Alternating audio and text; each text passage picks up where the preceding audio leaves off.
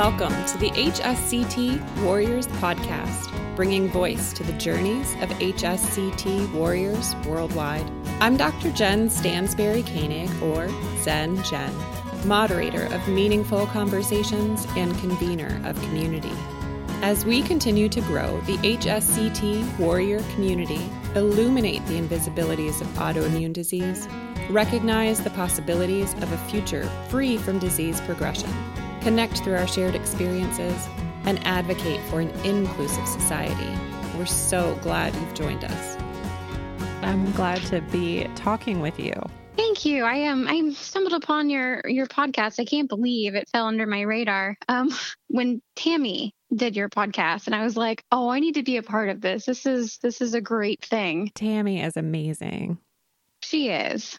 Well, and I stumbled upon you listening to the MS Gym podcast with Brooks Lake.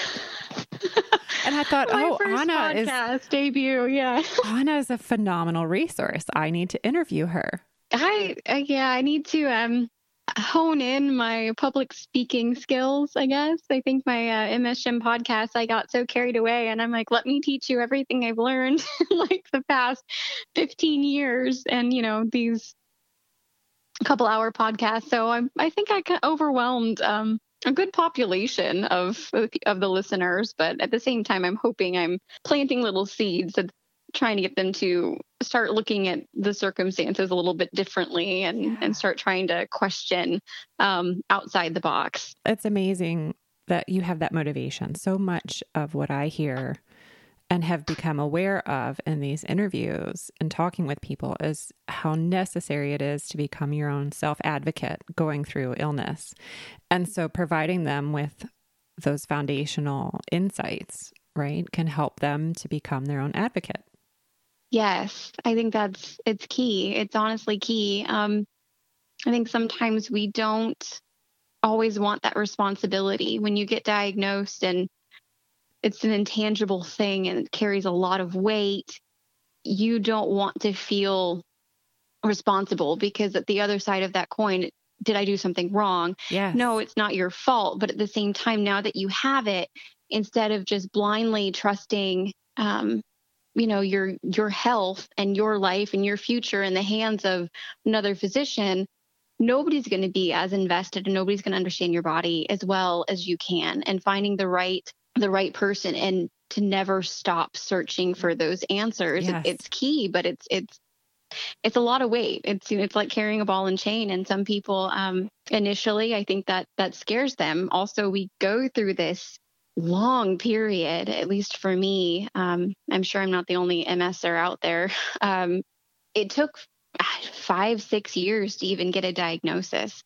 And at that point, you're like, yes, this is what I have. See, it's real. It exists. It's not in my head. Yes. And then we give the name of the disease and, and the disease itself too much credit as a thing. And it's, it's not, it's, it's a condition. And there are things that we can actively be doing to manage and tailor.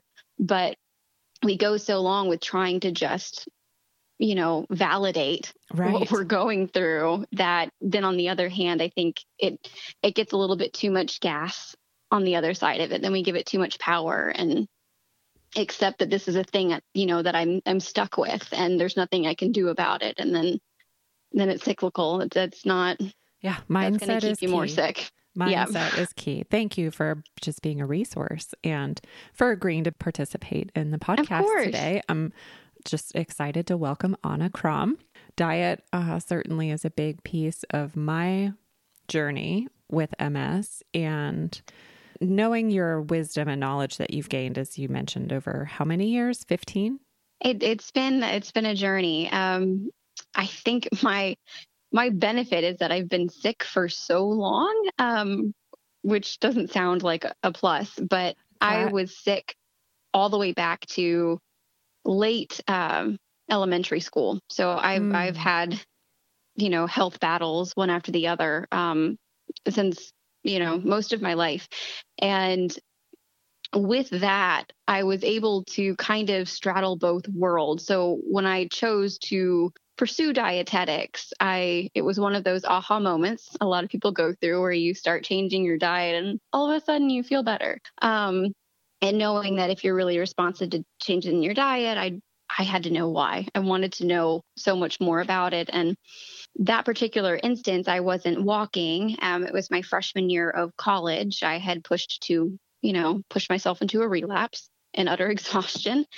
Goodness. And I ran across another um, uh, she was a nurse and she practiced this lifestyle medicine I had not been aware of. I had been seen by, you know, dozens and dozens of, of specialists and doctors, but not so much from this, you know, functional side of things. And um, when I met her, we just decided to do all the research we could. And I met her on a cane. We tailored my diet, and in six weeks, I was running six miles a day. Amazing and I switched my I switched everything that I wanted to do over to dietetics. And so everything that I've learned, I've been trying to piece it together specifically for autoimmune disease. So it's not one of those, you know, I get diagnosed after I have a career. It's kind of what's been driving my entire education and learning and and career. And that started I started my career path for dietetics in 2000 and I don't know, nine. It, it's been it's been a while. It's been a decade. That's wonderful and a brilliant motivation. Yes. Um, so, well, so why don't you tell us more about your experience with MS and even how you came to find out about HSCT? HSCT. Oh, that's one of the little miracles things you stumble upon. Right. Um, yes, it is. Um, like I said, it's I've been sick for for so long. Um, my disease was very active. It even my neurologist kind of dropped off the word remitting. It's more like just relapsing MS. And no matter what we did, it just it kept it just kept being active no matter what drug, no matter what approach that we took. And eventually, you know, I kept looking for all the answers and looking for all the answers and looking for all the answers, even with the dietetics. You know, my, my story of being able to run six miles in six weeks from a cane which is wonderful. I felt I felt so much better. But the following MRI the next year still showed about a dozen new lesions just in that time span. So how we feel isn't always indicative of the clinical picture behind the scenes and sure. that just got me to drive like even more of like what's going on what's going on and why is it happening but then it becomes a race against time because how much can you learn as quickly, you know, as quickly as you can, or is the disease going to take you down first? Right, right. Well, especially having experienced such significant relapses, right? Yes, and that that was my my problem. My relapses have already have always been pretty um, significant. My first relapse that that led to my diagnosis was blindness. I went legally blind um, as a junior in high school for a span about 10 months. Mm-hmm. Um, had to learn braille and you know sight with a mobility cane. Goodness. And we were we were not hopeful that the vision would come back. I'm we're grateful it did. Um, and then my next relapse in in college was you know i've lost all feeling and ability to stand on one of my legs. And it it was always like a, a bigger um, symptom. And so as i kept going it was trying to battle all of these things. And getting through college uh, with my health uh, was was quite quite a battle and i um i took a year off between college and what i needed to do for my internship to get my license and i relapsed during my internship six times in a span of like i don't know six or seven months it was Goodness. very it was bad. And at that point i knew i had no finish line. Like there mm. it was no longer in sight. I was i had trigeminal neuralgia. I was back i was on a walker. I started to have spasticity. I had a different double vision in each eye. Like my vision was just shot. Um, and the amount of pain meds and everything you have to take like i lost my focus. Even with the steroids i wasn't responding. And at that point I still knew there were answers, but I wasn't physically capable of getting them anymore. Yeah. Just just existing became so difficult. There were days that my mom would have to brush my hair or help me get ready, or there were other days that, you know, even just moving would cause me to like tear uh, a muscle in my shoulder from the spasticity. And it was a whole day spent, you know, let's go get your your cocktail of Dilaudid and Valium and hydrocodone, and then oh you're, you're out, you know, for the rest of the day. Yeah. And I had to pass a state licensure exam and I finished my internship. I'm not sure how, made it through. And then I knew I couldn't sit for that test. I knew, like, I'd even say I got my license, say I could focus enough to study and remember something and, and fight through the pain. How could I help other people when I, I'm needing assistance with just daily living? Sure. What was the program you were to give? Yeah. What was I, the program you were studying? Uh, dietetics. Okay. Um, in order to be, yeah, in order to get your licensure, you have to do a year, um, a year internship in different rotations, whether it's clinical or long-term care, and it's very hands-on. So you have to get all of your hours before you can even sit and qualify to take the licensure exam. And yeah, it, that must have been very was, frustrating. It was because it was like I finally made it. I was just about there, and it's like I got sidelined. Like here's the race, I can see the finish line, and it's like eh, something just knocked me right off the course and I I was devastated and I honestly thought like this is this is it like I'm going to end up in a you know in a long-term care facility in my my early 20s and I'm not going to be able to get all the answers that I know are out there and I I was devastated but it's just one of those times where you just I don't know what what it was, but you just you hold on to hope. You hold on to this glimmer of hope and you still keep going and you keep researching and it's one of those nights when you're up late and life is heavy and your mind's racing at a million miles an hour and I just started doing more and more research and more and more research and everything I kept seeing was was HSCT and HSCT wow. and HSCT and I was like you know what? Finally, it was one of those times where you had no other choice but to go jump off the cliff because there are no other options and you just have to run with it and go for it. Yeah, no other and cliffs in sight, right? Exactly. It's one of those things you don't quite understand. It looks daunting, it looks scary, but you got to go with it. I mean, that you just got to go with it. And I got up the next morning and I told both my parents, I was like, I'm going to Russia. they looked at me like I something was wrong. You're but um yeah, like what what what are we doing? Why are we doing this? Oh, I'm gonna go, you know, obliterate my immune system and and build a new one. And they're just what? Um and I just knew. And then I joined the um the Facebook communities, which has been phenomenal talking to other patients who've gone through it and talking to Dr. Fedorenko and his staff and doing the research and honestly my my only fear was for the people who hadn't heard about this mm.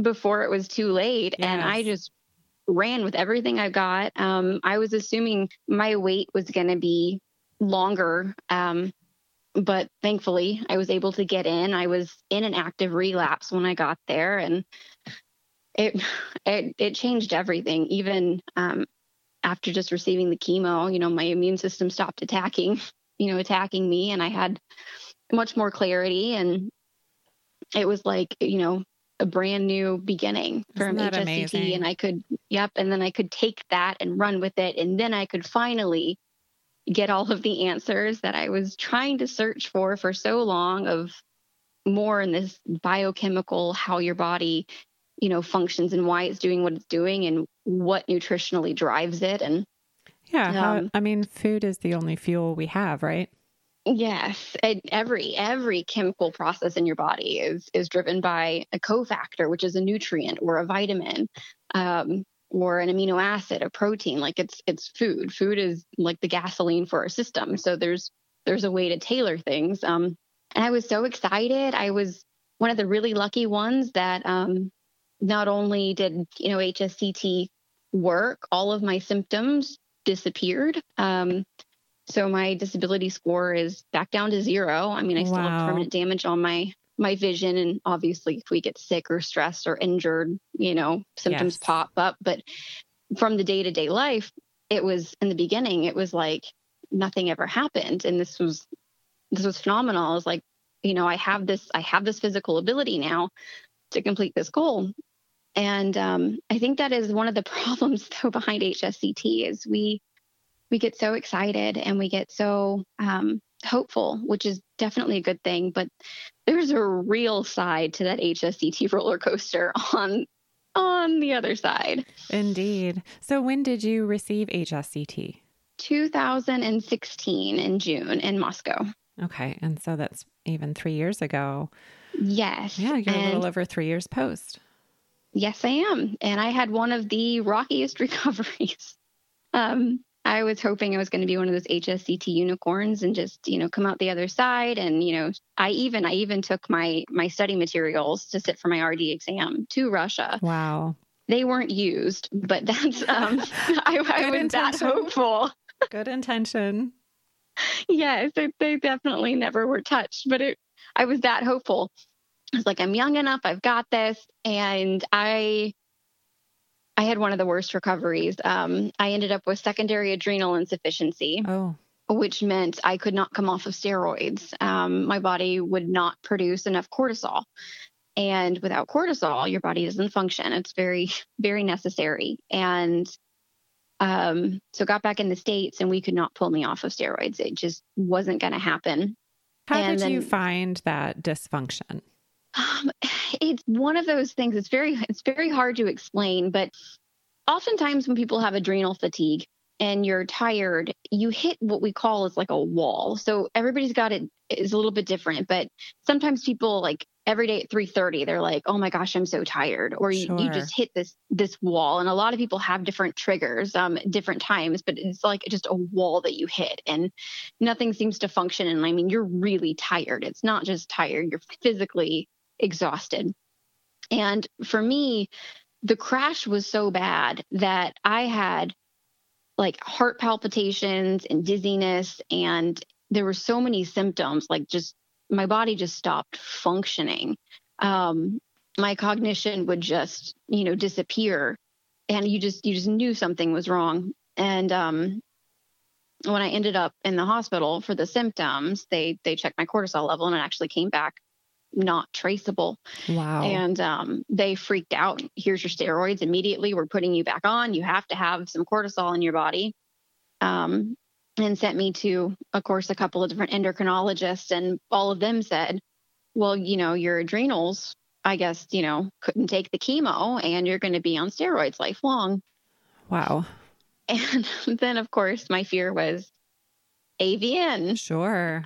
Um, but I was determined that your body wants to work the best that it can. And I was determined that after HSCT, that neuroplasticity just does wonders. And same for the rest of your body. And i was just determined that there was going to be a way that i could find to support these adrenals and get them to turn back on come off of the steroids.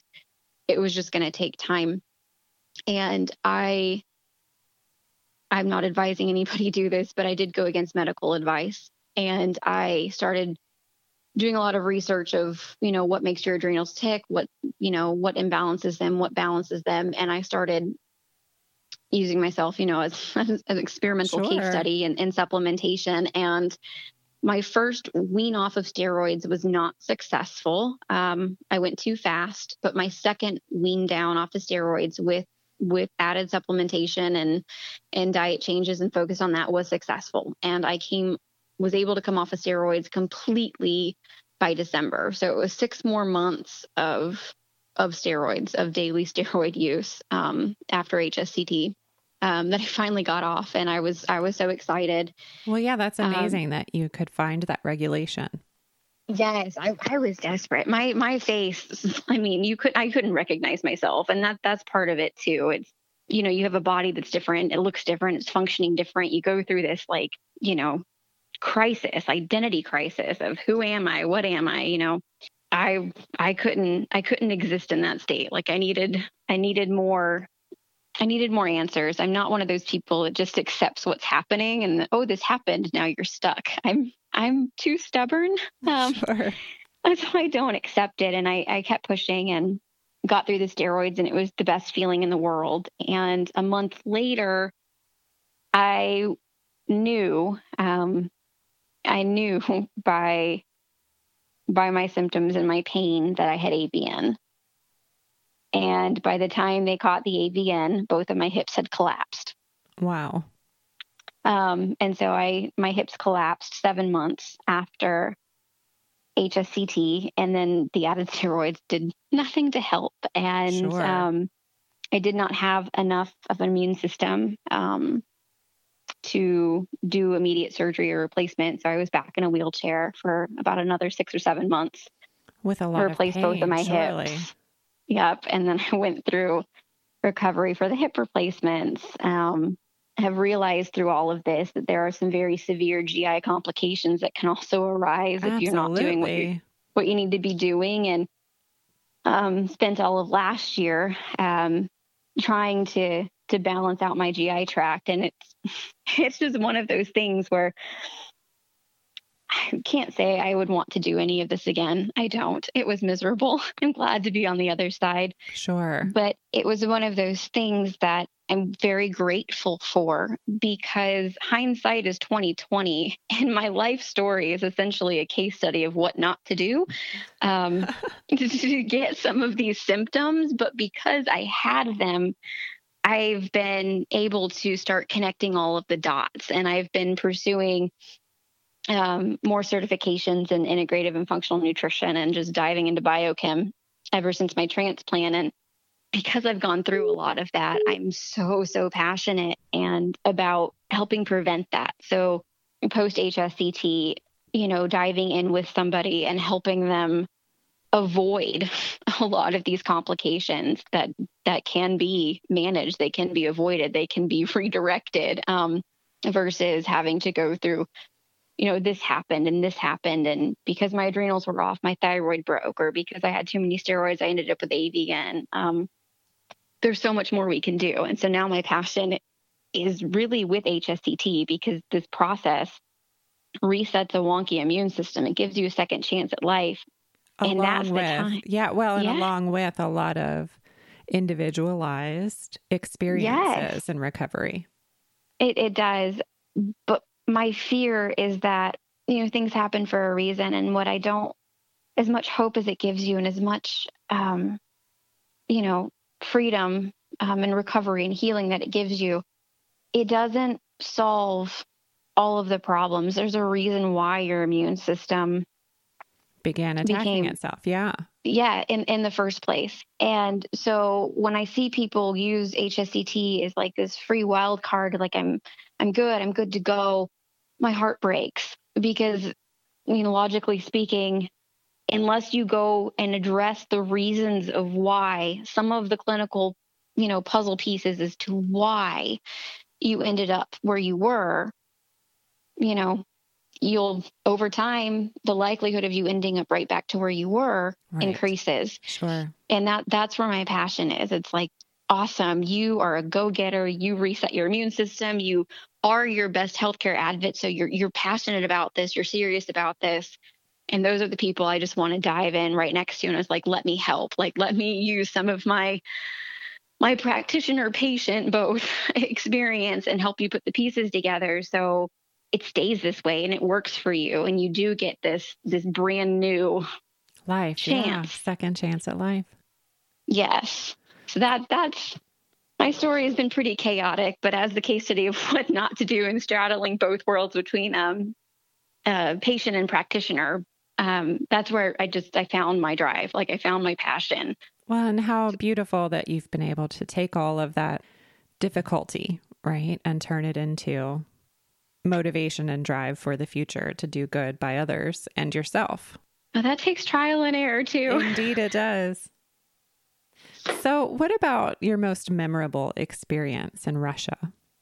My most memorable experience in Russia, man, there's so many of them. Um, first off, having being sick for so long at such a young age. Um, I had never traveled internationally. Right. Um, so that was my first awakening outside of the US. Um, and the people were phenomenal. I remember just being blown away. I think that's probably the most significant is here. I felt backed into a corner and I felt like I needed to become invisible. I felt like I needed to be an illusionist um, to avoid the judgments and the glares and the ignorance that's, that often stems around an autoimmune disease. And I couldn't just be myself. And I would be on a cane or a walker and get these glances just, oh, she's faking it.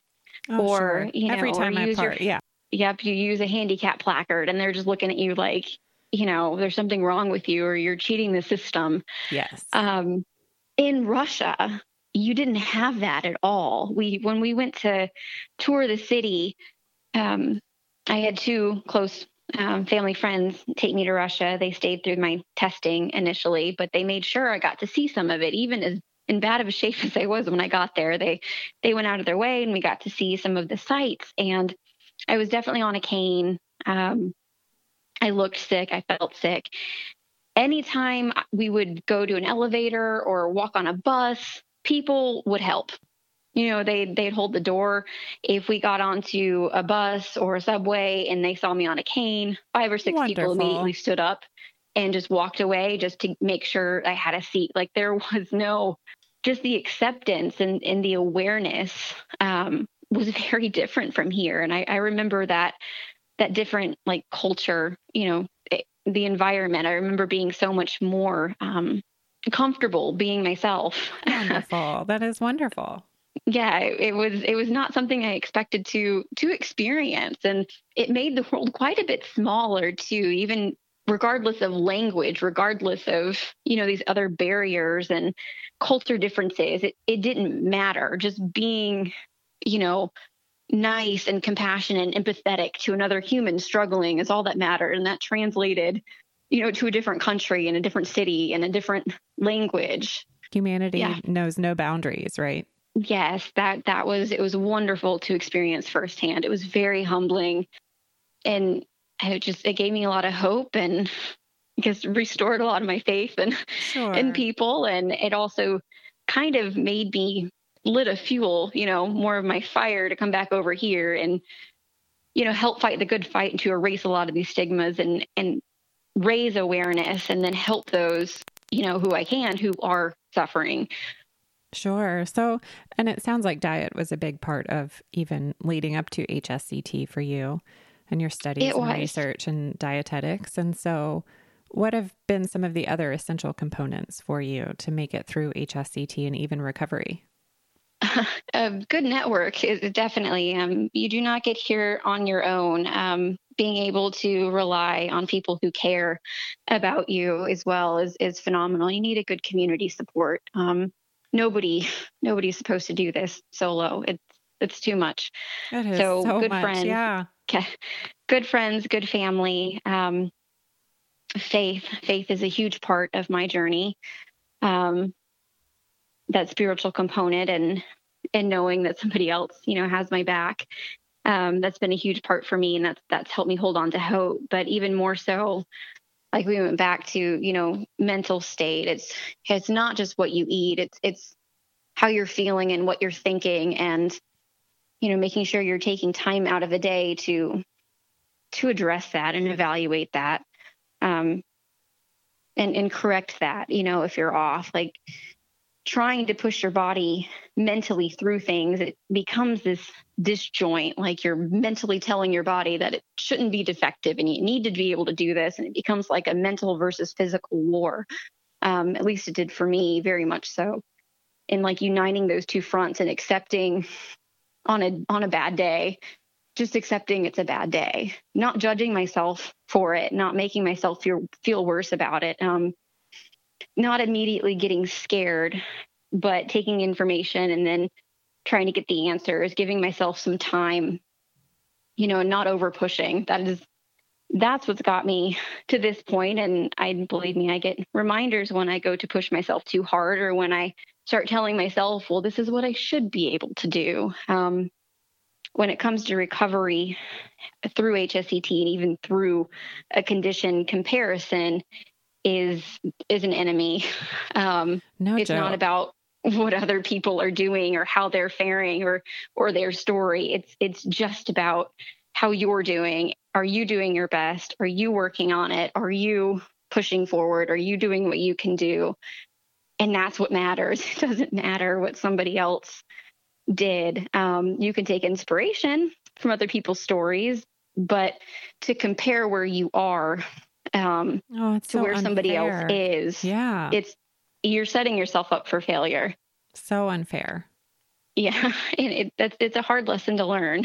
It, it's a very hard lesson to learn. You want to be able to do all these different things, but I guess accepting what you can do and just doing that to the best of your ability. I mean, that's part of it too. Yeah. That, that's a huge part of it. Day to day, finding that patience, right? Yes. And it is a day to day adjustment on, on the roller coaster. So, did you have any doubts going into this? Like preparing for Russia even three years ago? I'm glad you found the support networks and information on social media and Facebook, but did you have any doubts going into it? No, none. None. I had never been so sure of anything in my life. That's wonderful.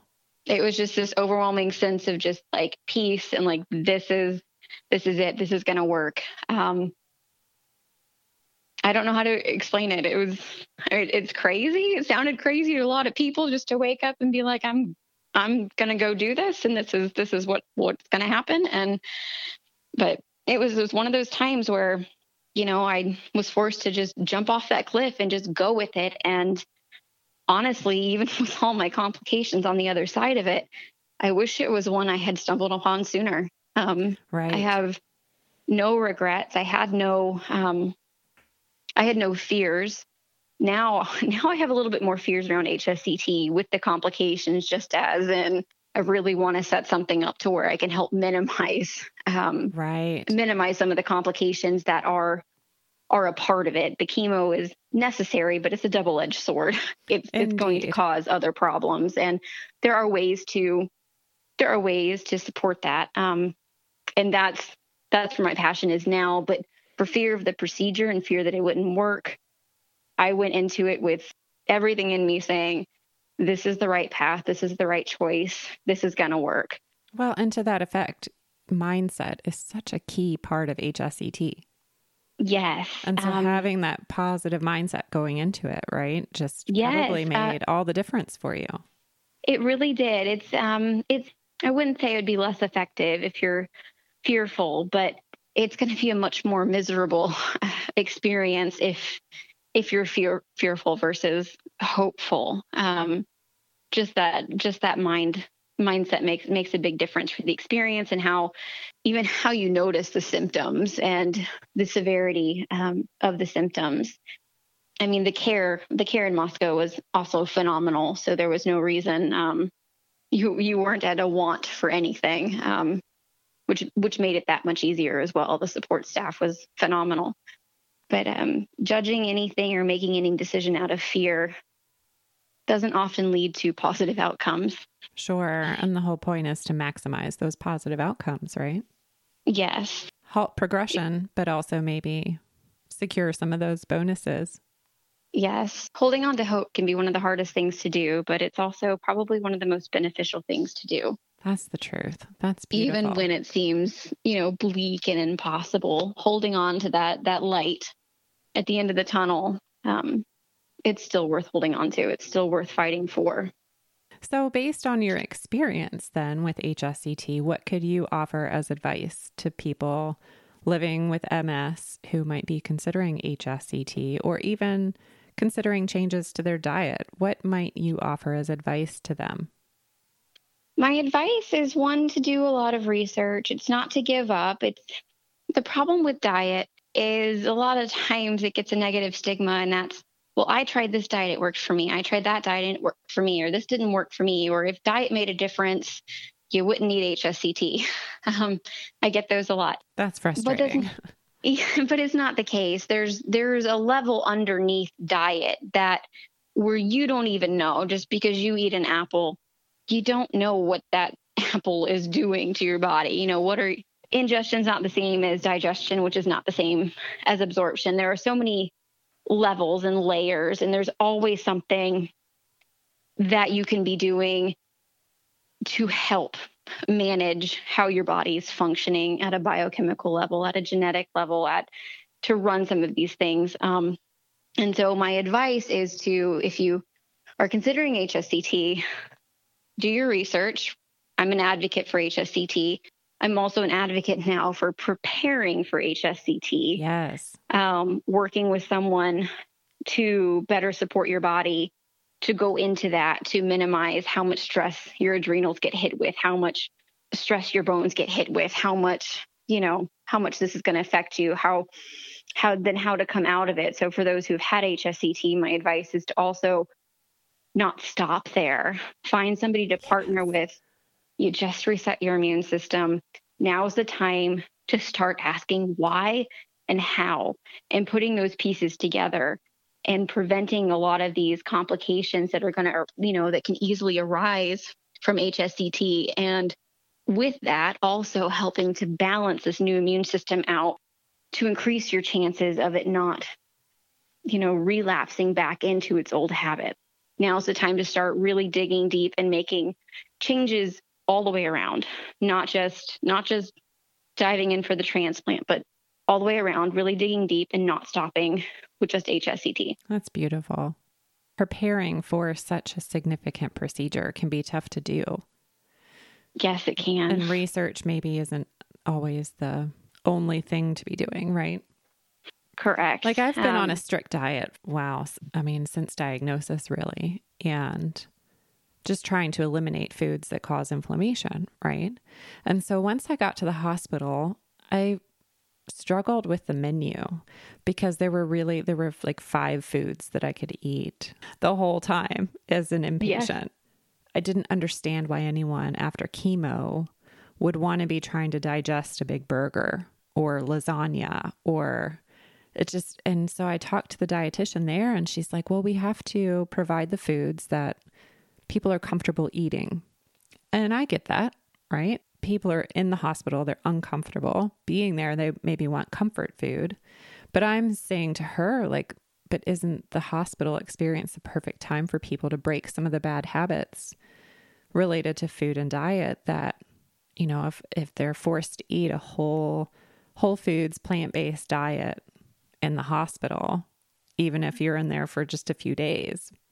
What better opportunity to cleanse the system and cleanse those cravings and start anew and start with fresh options that nourish the body? That's the, I mean, there's, there's a, still a pretty big gap in between integrative and functional nutrition and conventional nutrition. Yes. Um, and how how it's approached. Um, the other thing that I, you know, have to throw in here is saying that there is no perfect diet for every circumstance as Correct. well. If, you know, you are having GI issues, then it might be something that's, you know, a specific carbohydrate control diet or a low FODMAP diet or but it's addressing that first. It's knowing it's knowing all of your factors that's going into this and outweighing it. It's, you know, knowing food sensitivities and knowing genomic influences and knowing you know at a much deeper level and then what you're struggling with and tailoring the diet to get you through certain sets of circumstances. There is no diet that's going to be perfect even tailored to you. Let's say we we address all of that. We address your genetics. We address uh, your food sensitivities. We address your microbiome health which is huge. Um, it takes a very long time, but yeah, that's our second immune system, right? yes. Um, let's say we we address all of this. There's still never going to be a perfect one approach to diet for anybody for every set of circumstances. Um, that's not how it works. It might be you end up getting a cold and you know you have a little bit more of what we call um, SNPs that are expressing, which those are single nucleotide polymorphisms. It means there's like a weakness here um, in a gene. Sure, just that could be temporary. yes, just also just because you have a SNP doesn't mean it's expressing. But in conditions where there's more stress or um, illness, that's likely those are your vulnerabilities. That's likely where something is going to break. So in situations like that, doing things differently to, you know, if you're sick or overworked or stressed or supporting different things at different times. If you're going through surgery, that's going to be a totally different thing. If you're having to change a medication, if you're having to do a round of antibiotics, if you're like, there's so much that is going to influence what your your reaction in diet and supplementation should be. And that's I think people get so discouraged with diet because they try this canvassed one size fits all approach, you know, with diet and it it didn't work. And there's there's a reason for that. You you've got to your diet has to be just as adaptable as you are to your circumstances. Um, oh, that's beautiful. And I think that's that's often that's often um, overlooked as well. It's not as simple as here eat anti-inflammatory and you're good to go. Right, right. Well, yeah, or you're eating healthy and you're good to go. Like I was eating kiwis and walnuts in the mornings before work and then did a food sensitivity test. And of course, because I had so much of them, maybe in my system, it showed I'm sensitive to walnuts and kiwis, other things too. But, you know, walnuts have like a mold to them, right? That mm-hmm. maybe it's not the walnut itself, but maybe it's the mold growing on that walnut that I'm sensitive to. Yeah, it's a healthy food. It has great omega 3s, but like my body, it just didn't jive with walnuts. Yep, and it, it's one of those things. It's it's not something. This is an area that's growing um, in uh, functional nutrition, and it is definitely not one of those things that I would advise people try to do solely on their own. This is where yes. you need the help of of tests. You need to see you need you, we need to map your microbiome. We need to see what you're dealing with. We need to see at, you know, a biochemical level, just, you know, what's going on, what's driving this, what's driving that, how sensitive your immune system is to certain foods and and dive in that way. Yeah. It's so much harder for you to take a stab in the dark and guess, well, this food, you know, walnuts are healthy. Right. But how, how is it working with you? What is this doing? Um, sure. What is the condition of your microbiome and how can we tailor it to better balance and with you? With your food sensitivities, with your um, Genetic you know, makeup, genetics, yeah. with your yeah, with your ability to, you know, are you successfully detoxifying or methylating, or you know, do we have you know this this gut immune connection for permeability in the gut? So are you you know, is it a solid lining? Do you have a solid defense or do you have what we like to refer to as leaky gut? Which means that would take precedence, and, you know, and you start there and you heal you seal this back up. There's there's so much so intricate and there's so many parts to it that finding somebody to help direct you and hold your hand through it is really invaluable because if not, you'll get overwhelmed. Well, yeah, it's, it's a lot to research. It is. And from being someone who is like, back to my story of I edited my diet and I went from, you know, being on a cane to running six miles. It was awesome. I still had 12 lesions that year. It is not as simple, it is not as superficial as we think diet is. Yes, it made a difference, but I didn't dig deep enough. I made significant difference and I encourage that for everybody to do, but I also encourage you to you know take that responsibility of this disease and take your curiosity and and your passion and your drive and just go all the way with it.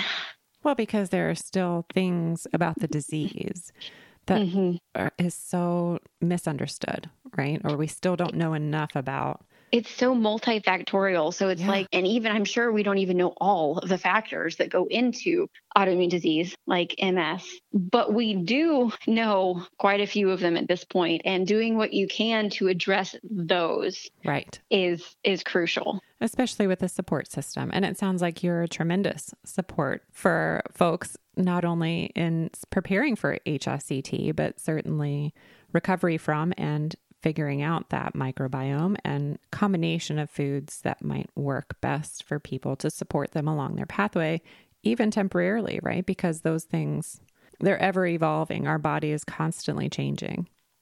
That that is my that is my hope. That is that is my heart. That is my drive. That is that is my passion.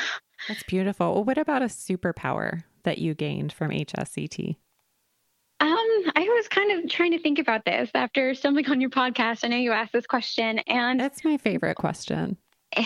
It, it says a lot about a lot about you. Um, well, we're powerful, right? Like, we, yes, as humans, we are powerful, and sometimes we're more powerful in different times than others, and in different ways. And sometimes we go through significant experiences like HSCT and come out the other side with this newfound awareness or confidence or superpower? Yeah, on that note, I actually, my superpower that I chose was shape shifting mm. because it kind of goes hand in hand with adaptability um, to your set of circumstances. So sometimes you're, you know, the best you can do is just hold on to hope because you're just crumbling and that's okay. So your superpower in that is honestly just going to be learning to just breathe, you know, learning to to rest. And then in, in different circumstances you you're able to just you know dig deep and and hold on to that perseverance and just run with it. And then other other circumstances it's more about you know empathy or or resilience. Um, for me, however, I chose shape shifting because it kind of like it kind of encompasses all of this because in each different circumstances, it's gonna if you let it change you and you let yourself grow from it, you're gonna build a different character strength, you know, like you said, um, in any given set of circumstances. So for me, I think one of the most important things is is curiosity because what we can learn, I believe this is a quote, um, what we learn from any given set of circumstances determines whether we become more increasingly powerful or powerless. Um, I love it. And it's just, yeah, it's just one of those things to keep going, keep asking, keep keep morphing and molding and adapting. Um, and if you let yourself grow from these circumstances, you will grow beyond what you initially thought possible, and you'll surprise yourself, and then you'll be able to if you let yourself grow and you let yourself learn and adapt, you'll grow so much that all you can do, it'll just, it'll just, you know, emote off of you and just bounce off of you. And you'll be able to influence so many other people that way. And that's, that's my goal. It's, it's just one of those keep adapting, keep learning, keep asking, keep trying. Well, keep shape shifting. Yeah, shape shifting and then finding new ways to be and exist, right? Yes. I think my one of my favorite quotes is um, from Einstein, and that is the important thing is to not stop questioning. Curiosity has its own meaning, own reason for existing. I love it. It truly does. Yes. Lifelong learning, right? I mean, I do, I try to learn something and every day, if not in every experience, especially unique experiences.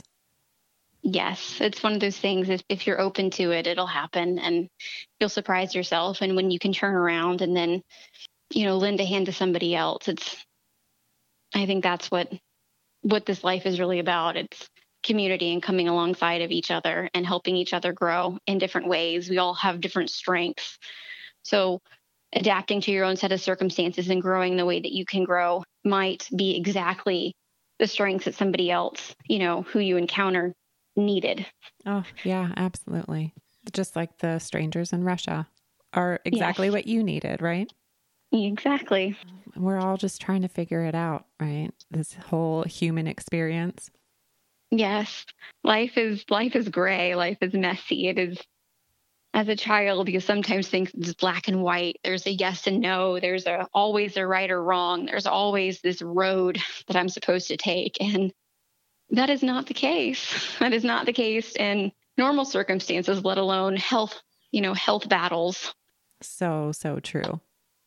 Well, and it sounds as though all of those experiences early on helped support you in along this whole journey and even finding your passion and motivation in life. Um, thank you for dedicating yourself to helping others find their way. Of course, it's it's honestly it's my my greatest honor, and as much as I wouldn't want to go through what I've been through again. I wouldn't change it for the world. Sure. So, aside from you and your website, certainly that we will link people to in the show notes, um, are there any other resources or books that you might recommend to folks um, who are interested and curious in looking into finding out more about their body, their digestion, their microbiome? The How place can that I would, get started? The place that I would start um, is actually a book. It's written by uh, Mark Hyman. He's huge in the functional medicine realm. I'm sure mm, most, brain. if not all of you, know of the name. Right. Um, the book title is "What the Heck Should I Eat." and he goes into these um, trying to address some of the battles and the common misconceptions between this food and that food. And even if it doesn't give you you know the perfect solution or the perfect direction what it does is it starts spinning these gears in your head and getting you to start questioning well you know why did this work for somebody and why did this not work for somebody else and start looking at diet a little bit differently and that's why i really do love that book um, as a beginning. And there's another book that I, I usually recommend, and it's not tied directly into autoimmune disease. But as the research keeps evolving between the gut, the microbiome, and the, the second immune system, your enteric nervous system, and how it you know corresponds to autoimmune disease, a book that I found as a really good read to start, just to meet your microbiome. You know, just what is it? What do bacteria do? You know, just starting to get the foundations of of looking at this and considering this. This book is called The Psychobiotic Revolution. Um, it's the mood, food, and the new science of the gut brain connection. And it's written by Scott Anderson. Sounds fascinating. And between Yep. And between those two books, it's a really good place to start. It'll get you questioning things. And both of those books relay it in terms that really resonate. One of the chapters in the in the gut um, psychobiotic revolution is you know how your how your bacteria order pizza so oh my gosh yes so it goes back into just it's a good place to get started it's a good place to start questioning and starting to look at things a little bit differently um, with the gut, what your gut does, what your bacteria does. Um, well, and then with Mark Hyman's book, yeah, yeah, like what are the battles and why are the battles and where do I fall into this and why is it so confusing? Why is it, you know, why is it not just the same for everybody to eat an apple? Well, so those those are my two start resources. Um, everybody talks about mind body medicine, and that is crucial. Don't get me wrong. You know, if you get really, really nervous, you know, and you get butterflies in your stomach, like, there is a connection. Yes. Um, however, uh, it's a bi-directional. It's like it goes both ways. So, as much as your mind influences your gut, it's a bi-directional pathway, and your gut influences your mind so much more than your mind influences your gut. Or that we um, like to give credit to, right? I mean, correct. I and it's that. one of those, yeah, it's, it's a place to start, definitely a place to start asking questions and, and digging deep because the gut and the brain connection is is crucial. It is just one aspect of an autoimmune disease. Don't get me wrong. There are more there's more to it, but it is such a huge um, huge component that not addressing that, not addressing your microbiome and how different it is from somebody else and the condition of it,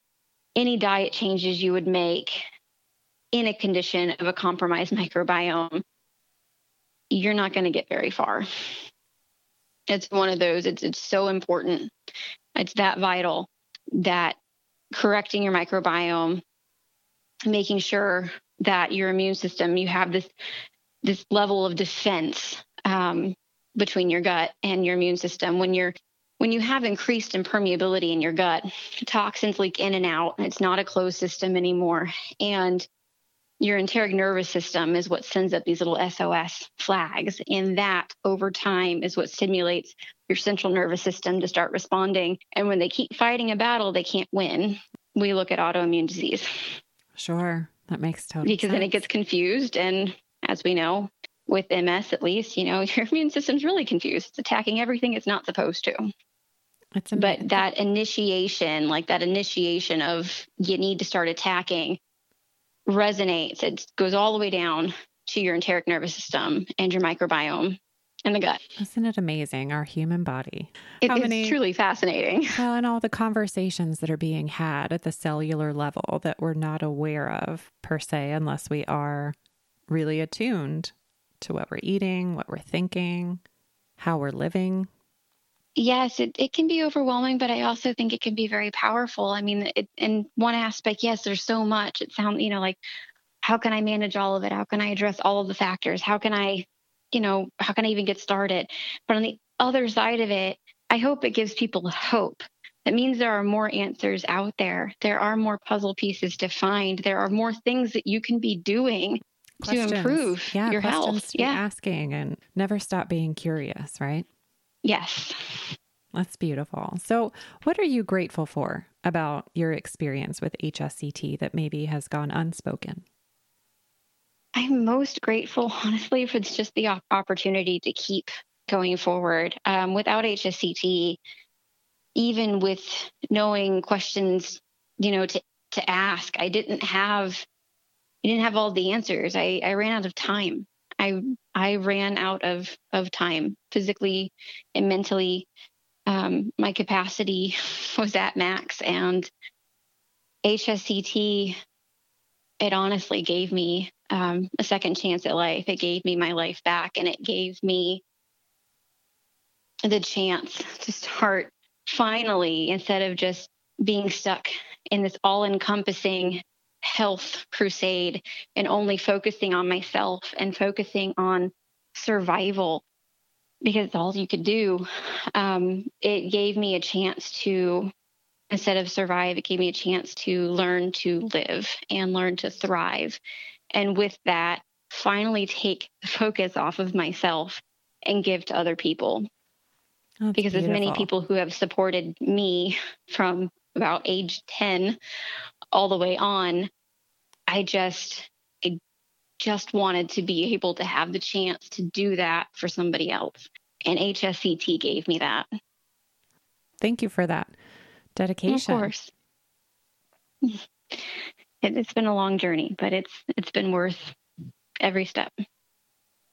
Especially when you can find well the drive that you have, the passion, the curiosity, the focus, and all that dedication to not just yourself, but others. Thank you for sharing those gifts with the world and with the podcast. My pleasure. I'm thank you for doing this podcast. This podcast is is a wonderful thing to be a part of. It is. So many times people feel alone or like they have to hide or blend in and allowing people to find their voice and give back and influence other people. It's that's going to be something that just expounds. It, it's just going to grow. And so many people are going to be inspired. I hope so. I mean, so many people, as we have mentioned, are unique, right? And they're. Mm-hmm. We all have something to say and we all have something to, to give and contribute. And I think this is a wonderful platform for mm-hmm. people to be able to start finding that voice. Thank you. And thank you for being a part of the platform. It's been great to share your voice, and uh, I hope you ins- have inspired others to truly take care of themselves and stay curious. Yes. Thank you. It's been it's been a pleasure. Be sure to visit our website, hsctwarriorspodcast.com, where you can find notes from today's episode, submit ideas or feedback, and access the latest HSCT research and resources. Special thanks to musical genius Bill Alitzhauser for sharing his superpowers to create the soundtrack, edit, and produce the audio to make this podcast possible. You can find us both when you subscribe on SoundCloud, iTunes, Stitcher, or wherever you find your podcasts. It's been great to connect with warriors worldwide, and we would love to hear from you about how the podcast has helped your journey with autoimmune disease. Take a moment, share your story. We'd love to hear from you. And in the meantime, we hope you'll tune in next Wednesday for another episode highlighting another HSCT warrior. Until then, be a snowflake and embrace your superpowers. Be kind, be well.